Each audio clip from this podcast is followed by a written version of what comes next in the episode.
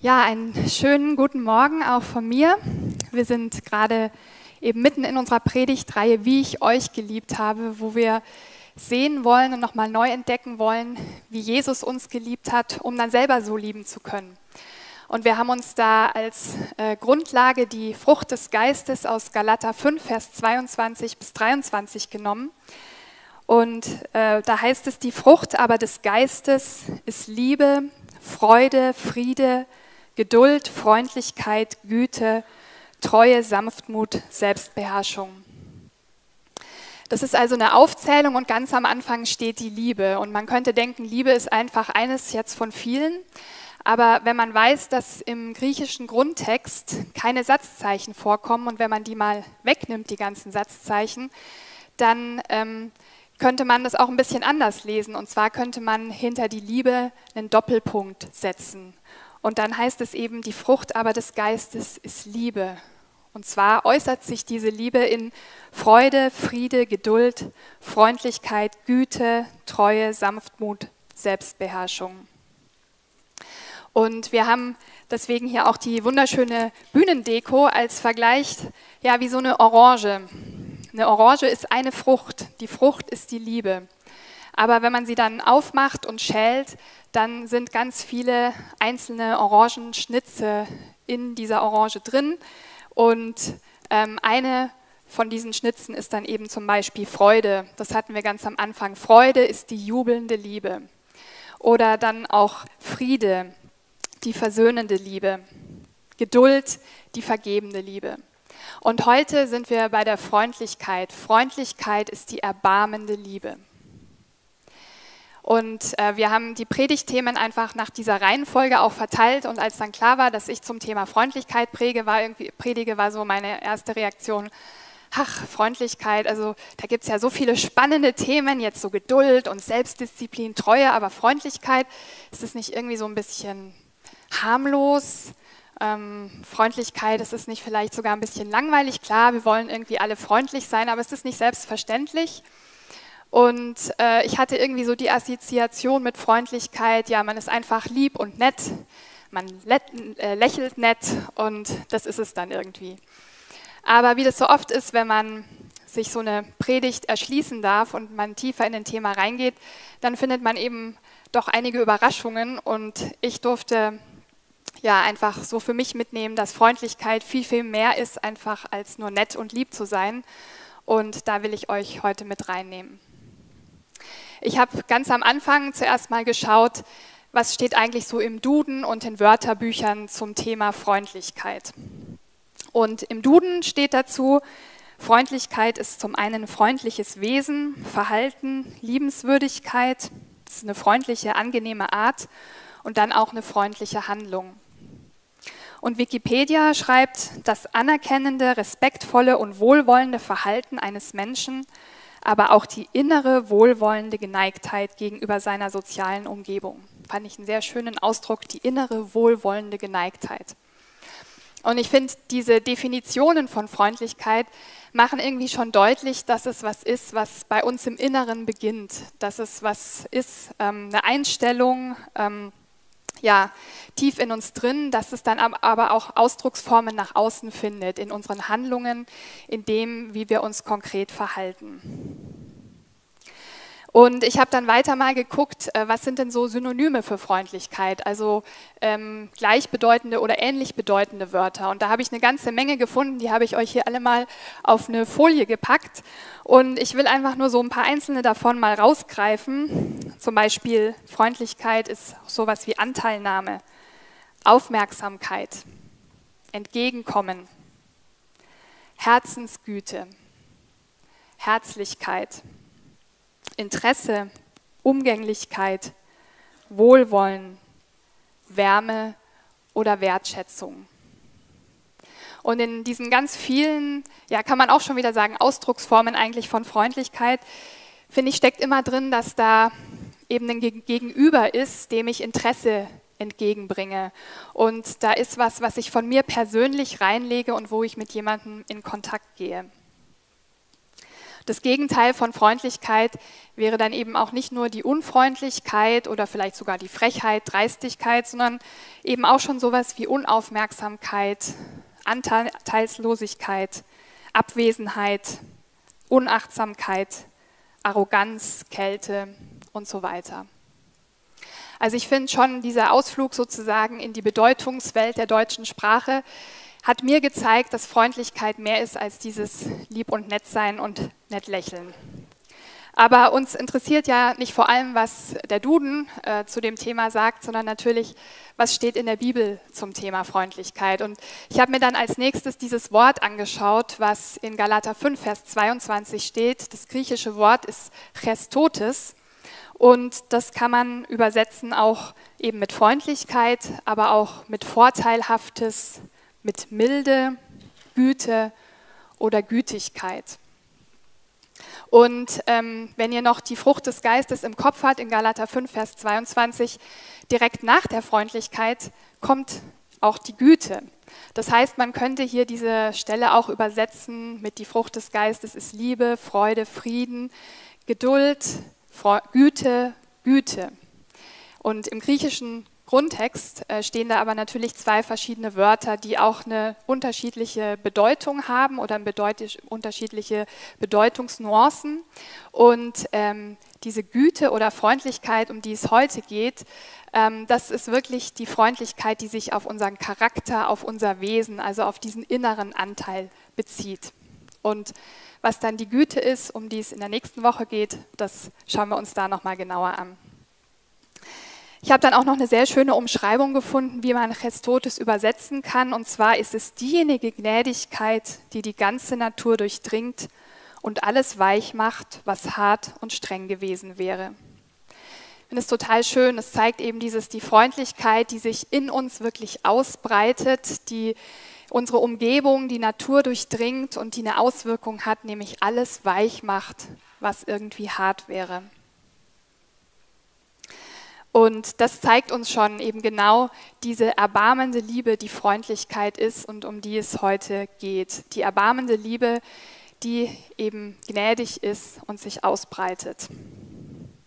Und in der Bibel, wenn man schaut, wo Christotes überall vorkommt, dann finden wir, dass, dass sowohl Gott freundlich ist, gnädig ist, als auch, dass wir Menschen dann in der Folge freundlich oder gnädig sein sollen. Und natürlich gibt es da einen Zusammenhang.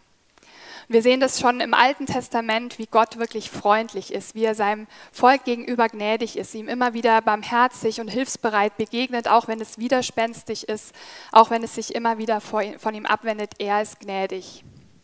Und so ist dann diese Freundlichkeit die Eigenschaft Gottes, die ihm wirklich Nachsicht und Erbarmen mit uns haben lässt. Ähm, und diese Freundlichkeit, die ist wirklich absolut radikal. Weil Gott macht nicht irgendwo Halt und sagt, nee, bis hierher geht meine Freundlichkeit und dann nicht weiter, sondern sie schließt sogar die Undankbaren und Bösen mit ein. In Lukas 6, Vers 35 steht, nein, gerade eure Feinde sollt ihr lieben. Tut Gutes und Leid, ohne etwas zurückzuerwarten. Dann wartet eine große Belohnung auf euch und ihr werdet Söhne des Höchsten sein. Denn auch er ist gütig, also freundlich, gegen die Undankbaren und Bösen. Und weil Gott eben keinen Halt macht, weil er auch freundlich gegenüber den Undankbaren und Bösen ist, sollen eben auch wir unsere Feinde lieben. Das ist die Begründung dafür. Und letztlich ist diese Freundlichkeit Gottes, ist sie uns erschienen in einer Person. Sie ist zu uns gekommen in Jesus und darin zeigt sich diese Freundlichkeit Gottes. Doch dann zeigte Gott, unser Retter, uns seine Freundlichkeit und Liebe. Er rettete uns nicht wegen unserer guten Taten, sondern aufgrund seiner Barmherzigkeit. Er wusch unsere Schuld ab und schenkte uns durch den Heiligen Geist ein neues Leben. So Jesus ist diese Freundlichkeit und diese Freundlichkeit Gottes, die gilt wirklich in Ewigkeit. Sie ist durch nichts irgendwie zu schmälern oder zurückzunehmen. Gott ist dir gegenüber freundlich. Einfach so und immer. Und daran gibt es nichts zu rütteln. Und ich denke, das ist zutiefst wichtig, dass wir das verinnerlichen, wenn wir diese Frucht des Geistes, der Freundlichkeit in uns wachsen lassen wollen, dass Gott uns gegenüber freundlich ist. Und weil wir dann diese Freundlichkeit Gottes selber erleben, weil wir sie in und an uns erfahren, dann können wir auch anderen diese Freundlichkeit in uns zeigen. Letztlich lebt diese Freundlichkeit ja durch Jesus in uns. Und Freundlichkeit gehört dann zu unserem Wesen als Christen und man kann uns daran erkennen. Geht vielmehr freundlich miteinander um, seid mitfühlend und vergebt einander, so wie auch Gott euch durch Christus vergeben hat. Das steht in Epheser 4, Vers 32. Und Jesus, ja, er ist wirklich die Freundlichkeit in Person. Und wir wollen lernen, wie ja zu lieben, wie er uns geliebt hat. Und entsprechend habe ich dann auch nochmal in Vorbereitung auf die Predigt einfach durch die Evangelien gelesen und habe geschaut, wo finde ich denn da Jesu Freundlichkeit? Und am Anfang hatte ich noch sehr stark diese Brille auf, äh, wie ich euch vorhin erzählt habe, dieses Freundlichkeit ist immer lieb sein, immer nett sein, nett lächeln. Und äh, da war es ehrlich gesagt gar nicht so einfach, irgendwelche Beispiele zu finden für die Freundlichkeit Jesu. Ähm, das liegt zum einen daran, dass in den Evangelien einfach nicht, äh, nichts über Jesu Stimmlage gesagt wird oder auch nicht unbedingt über seinen Gesichtsausdruck. Und ähm, zum anderen, ähm, als ich da nochmal so gelesen habe, wenn ich ehrlich bin, kommt Jesus ja durchaus auch manchmal ein bisschen brüsk rüber, wenn er Menschen, mit Menschen redet. Ähm, er hat sich oft genug abgegrenzt. Er ist nicht auf das eingegangen, was Menschen von ihm wollten. Er redete in Rätseln, heißt es mal, oder er sagt auch den Leuten, wenn sie sich täuschen, er weist seine Jünger zurecht und manchmal, wenn ihn Menschen ansprechen, dann schweigt er auch einfach, zum Beispiel vor Pilatus. Und ich denke, das zeigt schon mal auch, was Freundlichkeit nicht heißt. Freundlichkeit heißt eben nicht immer nur bei den Bedürfnissen der anderen Menschen zu hängen und genau das zu tun, was sie von einem wollen. Und ich habe dazu ganz spannend gefunden, was Aristoteles zu Freundlichkeit gesagt hat. Und er hat gesagt, Freundlichkeit bildet die Mitte zwischen dem Verhalten des Gefallsüchtigen und des Streitsüchtigen. Also auf der einen Seite der Gefallsüchtige und auf der anderen der Streitsüchtige. Und Freundlichkeit ist genau die Mitte. Und ich denke, das kann man wirklich an Jesus sehen. Er hat es nicht darauf angelegt, Streit zu suchen, aber er hat es auch nicht darauf angelegt, um jeden Preis den Menschen zu gefallen, ihren Erwartungen zu entsprechen, immer gut anzukommen. Und ich glaube, dass Jesus genau diese Mitte gefunden hat, ähm, weil er wirklich seine Freundlichkeit aus der Verbundenheit mit dem Vater gelebt hat und aus dem Wissen um seine Identität als geliebter Sohn Gottes. Ich sage das nochmal, weil ich es so wichtig finde. Ich glaube, Jesus hat diese Freundlichkeit gelebt aus der Verbundenheit mit dem Vater heraus und um, mit dem Wissen ähm, um seine Identität als geliebter Sohn Gottes. Und ich glaube, wenn wir diese Frucht der Freundlichkeit in uns Gestalt werden lassen wollen, dann ist es ganz wichtig, dass auch wir in dieser Verbindung und aus dieser Identität heraus leben. Für mich äußert sich Jesu Freundlichkeit in den Evangelien dann auch darin, dass er Menschen wirklich wahrnimmt, dass er sie sieht. Ganz oft steht da, Jesus sah sie an, Jesus sieht die Menschen an und er ja, sie, nimmt sie wirklich wahr in allem, was sie sind und kann deswegen auch ganz individuell auf sie eingehen. Allein ähm, die verschiedenen Heilungsgeschichten. Mal spricht er einfach nur ein Wort und heilt jemanden, mal berührt er jemanden, mal ähm, mischt er einen Brei an oder mal spuckt er auch jemanden auf die Augen. Es ist immer anders und es ist individuell. Und ich glaube, das liegt auch daran, weil Jesus Menschen wirklich gesehen und wahrgenommen hat. Und Jesus machte in seiner Freundlichkeit ähm, auch nicht die Unterschiede, die Menschen damals gemacht haben. Er hat seine Freundlichkeit gerade den Menschen gezeigt, die damals in den Augen der meisten überhaupt keine Freundlichkeit verdient hatten. Er hat gegessen mit den Sündern, mit den Zöllnern, was die äh, Pharisäer bekanntlich auf die Palme gebracht hat. Und ähm, er hat sich den Kindern zugewandt, was seine Jünger rum, wiederum überhaupt nicht verstehen konnten. Und er hat sich immer wieder wirklich mit den ja, Bedürftigen, mit den Benachteiligten, mit den Geringsten ähm, Zeit genommen und ja, ihnen ist er begegnet.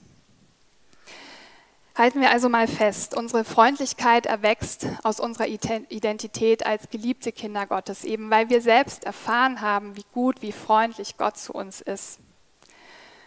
Und unsere Freundlichkeit beginnt damit, Menschen wahrzunehmen, sie zu sehen. Und die Frage ist, wie mache ich das denn, Menschen wirklich wahrzunehmen, sie zu sehen? Also mir persönlich, muss ich zugeben, geht es oft so, dass ich Menschen nicht wahrnehme, dass ich sie nicht sehe. Gerade wenn ich irgendwie auf was anderes fokussiert bin, ähm, zum Beispiel ganz oft, wenn ich einkaufen gehe, dann will ich einfach einkaufen gehen. Dann will ich jetzt nicht groß Menschen wahrnehmen und dann bin ich schon auf dem Weg ähm, zum Supermarkt ganz darauf fokussiert, da nehme ich nicht die Leute auf der Straße wahr. Und äh, im Supermarkt selbst, da nehme ich Leute höchstens als Hindernisse wahr, die da vor mir im Gang irgendwie rumstehen und äh, mich nicht mit meinem Wagen vorbeilassen oder zu langsam sind. Aber ich könnte in der Regel nicht sagen, wie die Frau an der Kasse aussah, ob sie braune oder blonde Haare hatte, einfach weil ich sie gar nicht wahrnehme. Oder wenn ich in Eile bin, ähm, dann, ich wohne im zweiten Stock in einem Mehrfamilienhaus und wenn ich in Eile bin, dann denke ich manchmal, oh, ich hoffe, unten treffe ich jetzt nicht die sehr freundliche ältere Dame, weil dann müsste ich ja mit ihr jetzt ein längeres Gespräch führen und ich habe überhaupt keine Zeit dafür. Ähm, ja, und wenn ich Menschen dann eben schon gar nicht wahrnehmen oder sehen will, wie soll ich ihnen dann gegenüber freundlich sein? Und die Frage ist eben, ja, warum sehen wir Menschen nicht? Warum nehmen wir sie nicht wahr? Und ich denke, ein Beispiel, ein Grund dafür kann sein, wie ich es eben bei mir so gemerkt habe, einfach diese Eile. Wenn ich mal fünf Minuten früher losgehen würde, dann hätte ich vielleicht auch die Zeit, einfach Menschen ja, wahrzunehmen und gegebenenfalls mit ihnen zu sprechen und ihnen zu begegnen. Es kann aber auch sein, dass ich Menschen nicht sehe, weil ich diese Freundlichkeit Gottes vielleicht selbst nie wirklich in der Tiefe erfahren habe und weil ich ständig so ein Defizit in mir trage, selbst gesehen zu werden, dass ich keinen Blick für andere Menschen habe. Es kann auch sein, dass mein Blick zu sehr auf bestimmten Dingen liegt, auf meiner Leistung, der Effizienz und eben nicht auf den Menschen. Oder mein Blick ist weit in die Zukunft gerichtet und ich bin immer schon drei Schritte weiter und eigentlich gar nicht hier im Hier und Jetzt und im Moment oder bin mit meinen Problemen befasst in der Vergangenheit oder auch irgendwas in der Zukunft, Gegenwart. Oder auch, vielleicht habe ich Stolz in mir, dass ich mich eigentlich für was Besseres halte und dann nehme ich vielleicht Menschen wahr, aber eigentlich nur als eben irgendwie geringer als ich.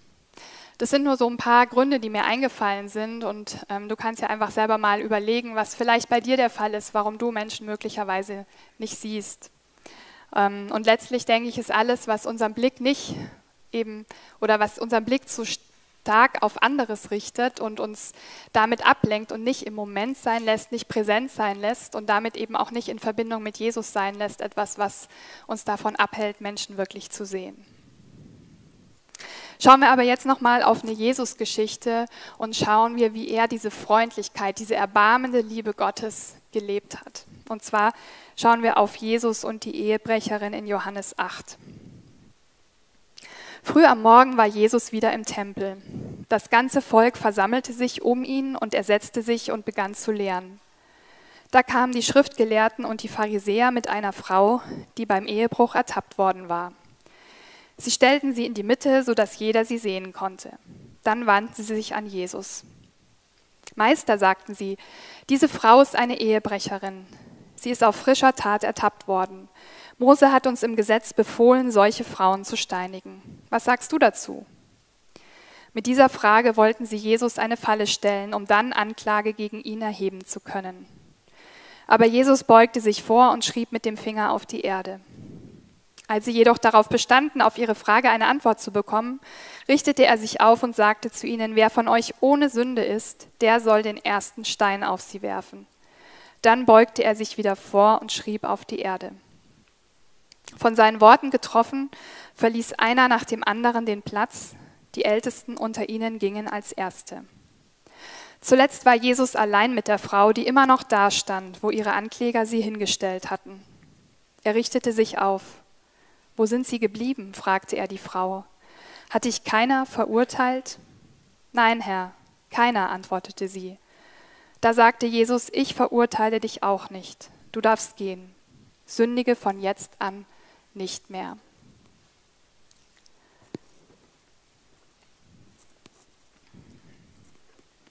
Ja, was ist die Situation? Die Frau muss wirklich in flagranti erwischt worden sein, sonst hätte sie nach dem jüdischen Gesetz hier nicht auf diese Art und Weise vorgeführt werden dürfen. Und nach dem jüdischen Gesetz war auch klar, dass sie wirklich sterben musste. In 5. Mose 22, 22 steht, wenn herauskommt, dass ein Mann mit der Frau eines anderen schläft, sollen sowohl der Mann als auch die Frau mit dem Tod bestraft werden. Die Frage ist jetzt natürlich, was mit dem Mann war, weil von dem steht hier überhaupt nichts. Und allein die Tatsache, dass er hier offensichtlich mit, nicht mit dazugenommen wurde, zeigt, wie es ja auch im Text steht, dass es in erster Linie darum ging, Jesus hier eine Falle zu stellen. Und was war jetzt diese Falle? Ähm, Jesus konnte einerseits sagen, sie hat den Tod nicht verdient, lasst sie gehen. Er konnte also Mitgefühl zeigen, aber dann hätte er ganz klar das jüdische Gesetz missachtet. Oder er hätte sagen können, so wie es auch sein Lehren des Mitgefühls, der Barmherzigkeit entsprochen hätte, nee, lass die ähm, Frau gehen, aber ähm, dann, ja, genau, da war ich eigentlich gerade schon, dann hätte er das jüdische Gesetz missachtet. Und ähm, wenn er aber gesagt hätte, nee, steinigt die Frau, richtet sie hin, dann äh, hätte das gegen diese Lehren von ihm, von seinem Mitgefühl und seiner Barmherzigkeit gesprochen. Dann hätte er sich also selbst irgendwie als, ähm, ja, dass er das, was er sagt, nicht so ernst meint mit, kommt her zu mir, die ihr mühselig und geladen beladen seid. Die Frage war also letztlich, ähm, würde sich, wie würde sich Jesus entscheiden zwischen dieser Spannung, zwischen einerseits den moralischen Grundsätzen und andererseits Mitgefühl. Und ich finde, an der Geschichte sieht man, dass Jesus wirklich die Menschen sieht, dass er alle Beteiligten wahrnimmt und sie ein Stück weit auch durchschaut und ähm, dass er jeden auch wahrnimmt in seiner jeweiligen Situation, in seiner Bedürftigkeit. Aber er lässt sich da eben nicht mit hineinziehen, denn statt sofort irgendwie was zu sagen, statt sofort ähm, in eine Argumentation reinzugehen, bückt er sich und schreibt mit dem Finger auf die Erde. Statt also vorschnell zu antworten oder zurückzuschießen, schweigt er erstmal, lässt sich Zeit und gibt so sich selbst und auch den anderen Raum zum Nachdenken. Und ich glaube, dass auch das Freundlichkeit sein kann. Wir wissen nicht, was er auf die Erde geschrieben hat oder auch gemalt hat. Es gibt dazu verschiedene Theorien oder auch Interpretationen. Eine ist, dass er sich äh, vielleicht damit auf Jeremia 17, Vers 13 bezogen hat, wo es heißt, wer von dir abfällt, dessen Name wird wie in den Staub geschrieben sein und schnell vergehen. Und dass er mit diesem Schreiben vielleicht tatsächlich von Namen letztlich andeutet, dass keiner der Anwesenden ähm, ja wirklich äh, vor Gott bestehen kann und dass alle Namen im Staub stehen. In jedem Fall entlarvt Jesus die Umstehenden bereits. Aber sie insistieren weiter, sie wollen weiter eine Antwort von ihm. Und dann sagt er diesen berühmten Satz, dass wer ohne Sünde ist, dass derjenige den ersten Stein werfen soll. Er sagt also nicht, dass die Frau nicht schuldig ist oder dass sie keine Bestrafung verdient hätte, aber er stellt in Frage, wer diese Bestrafung ausführen darf, wenn doch alle selbst in Sünde verstrickt sind. Und nach und nach gehen wirklich alle weg und nur Jesus bleibt übrig mit der Frau. Sie bleibt stehen, man könnte sagen, sie stellt sich ihrer Schuld. Und Jesus, er verurteilt sie nicht, er verdammt sie nicht. Ja, die Frau ist schuldig, aber in Jesus gibt es eben keine Verdammnis mehr, weil er der an ihrer Stelle Verdammte ist. Deshalb ist sie frei. Und genau das ist die Freundlichkeit Jesu. Das ist diese erbarmende Liebe Gottes, die wir hier sehen. Jesus hatte wirklich alles Recht, die zu, sie zu verurteilen, aber er tut es eben nicht. Und so wie diese Frau dürfen zuallererst wir selbst wirklich diese Freundlichkeit Gottes erleben. Wir dürfen als schuldig gewordene Menschen zu ihm kommen, immer wieder und dürfen erleben, wie er uns nicht verurteilt. Es gibt nichts, wirklich gar nichts, was seine Freundlichkeit irgendwie überstrapazieren könnte. Er ist der Verdammte und wir sind nicht verurteilt. Und im Übrigen ist interessant, dass die Frau nicht um Vergebung gebeten hat. Sie äh, erfährt zuerst diese Vergebung von Jesus und dann ruft Jesus sie erst zur Umkehr auf und sagt, sündige von jetzt an nicht mehr. Er gibt also der Frau die Chance, wirklich zu wachsen und sich zu verändern. Aber diese Veränderung ist nicht die Bedingung für die Vergebung, sondern sie ist die Folge, das, was automatisch daraus erwächst. Und dass sich Veränderungen nach der Vergebung einstellen wird, darauf vertraut Jesus hier. Und wir wissen natürlich nicht, weil die Geschichte hier an der Stelle ändert, wie es mit der Frau weitergegangen ist, aber allein, dass die Geschichte in der Bibel steht, spricht dafür, dass sie wirklich Veränderung erfahren hat, ähm, weil ja am Ende nur sie, die äh, ähm, mit Jesus allein war und diese Geschichte weitergeben hätte können, damit wir sie heute lesen können. Und genauso ist es bei uns. Wir müssen nicht uns zuerst verändern und irgendwie krampfhaft besser werden, damit wir zu Jesus kommen können, sondern wir kommen immer zuerst zu Jesus mit allem, was in uns ist, mit all unserer Unfreundlichkeit oder was auch immer. Und wir dürfen dann erleben, wie er uns wirklich annimmt, wie er uns sieht und nicht verurteilt. Und dann wollen wir plötzlich anders sein. Dann wollen wir uns verändern, dann wollen wir freundlich sein. Also, unsere Freundlichkeit erwächst aus unserer Identität als geliebte Kinder Gottes. Unsere Freundlichkeit beginnt damit, Menschen wahrzunehmen und sie zu sehen. Und unsere Freundlichkeit spiegelt Gottes erbarmende Liebe zu den Menschen wider und verurteilt nicht. Und so verbreitet Freundlichkeit wirklich die Atmosphäre der Gnade und sie setzt dem Schlechten wirklich Gutes entgegen. Und genau das ist ja der Punkt. Weil Freundlichkeit ist quasi ein Selbstläufer. Wenn es mir gut geht, wenn ich entspannt bin und dann komme ich an so einem schönen Sonntagmorgen hier in die Gemeinde rein und alle anderen sind hier so nett und freundlich und lächeln mich an, dann ist es nicht schwer, freundlich zu sein. Und Jesus sagt, wenn ihr nur zu eurem Brüdern freundlich seid, was tut ihr damit Besonderes? Tun das nicht sogar die Heiden, die Gott nicht kennen?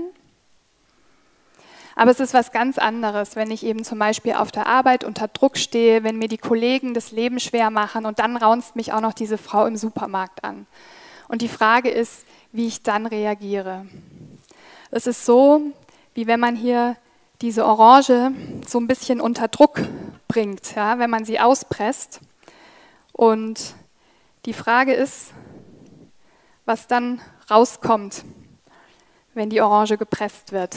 Kommt dann leckerer Orangensaft raus oder kommt eher was Saures, was Bitteres raus? Kommt wirklich Jesu Liebe raus oder doch eher Unfreundlichkeit und Kratzbürstigkeit? Und genau das sind ja die Situationen, wenn wir unter Druck geraten, wenn diese Orange gepresst wird, wo es wirklich darum geht, diese erbarmende Liebe zu zeigen, freundlich zu denen zu sein, die Böses über uns sagen. Und die Frage ist, wie können wir dann wirklich freundlich sein? Wie geht es? Und ich glaube, das geht eben nur aus dieser Verbindung mit Jesus heraus. Und ich hoffe, ihr erlaubt mir an dieser Stelle einen kleinen Obstwechsel.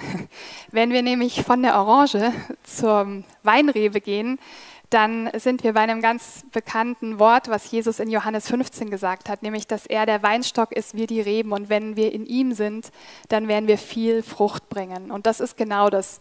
Wenn wir in ihm bleiben, als ja, Weinrebe am Weinstock oder als Orange am Orangenbaum, dann werden wir diese Frucht bringen. Und dann müssen wir nicht sie selbst aus uns irgendwie heraus produzieren, sondern dann kann sie wirklich ganz natürlich wachsen. Und ich habe das erlebt und will euch kurz davon erzählen, und zwar letztes Wochenende am Stadtfest. Ich hatte ähm, mich da eingetragen, am Samstag dafür Gespräche zu führen. Und ich habe das nicht gemacht, weil ich äh, so wahnsinnig einfach mit fremden Menschen ins Gespräch komme.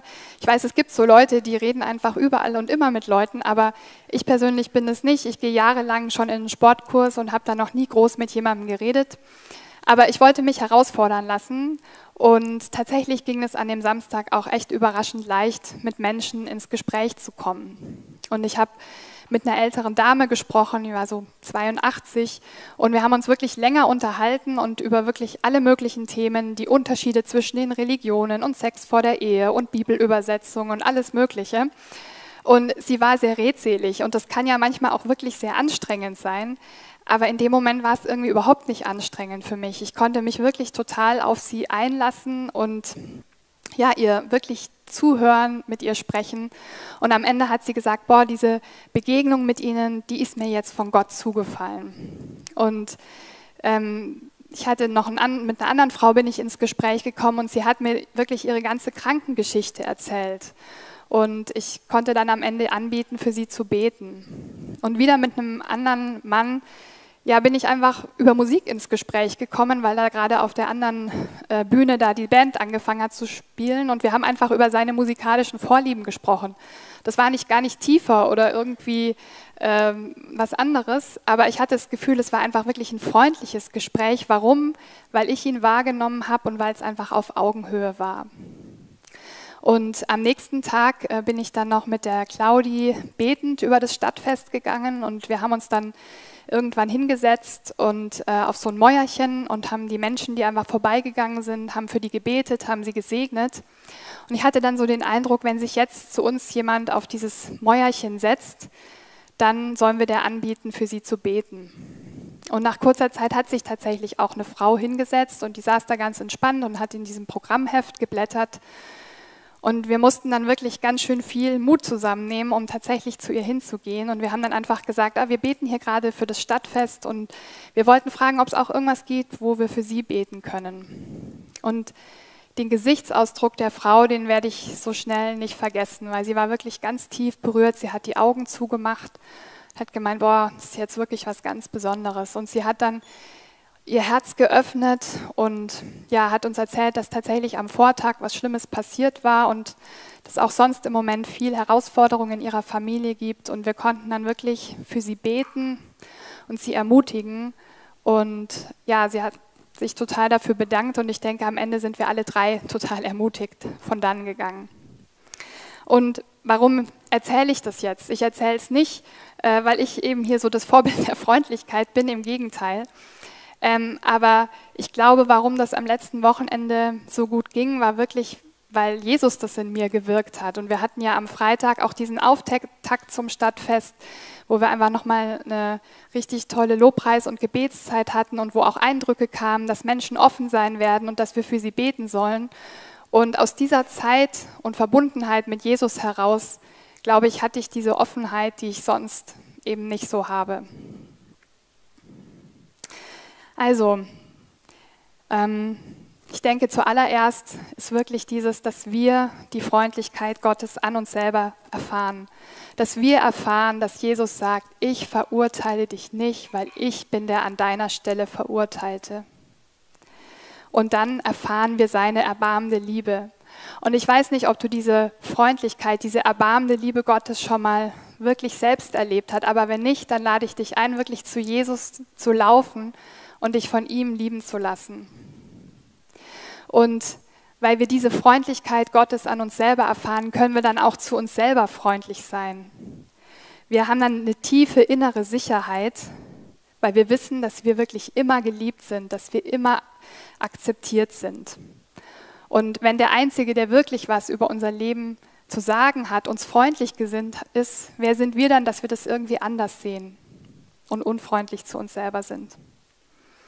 Und in der Folge können wir dann auch anderen gegenüber freundlich werden. Wir können sie eben wahrnehmen und sehen. Wir können uns mit ihnen, ja, sie, ihnen gegenüber gnädig sein. Wir können ihnen auch vergeben. Wir können uns mit ihnen mitfreuen und ihnen Gutes wünschen.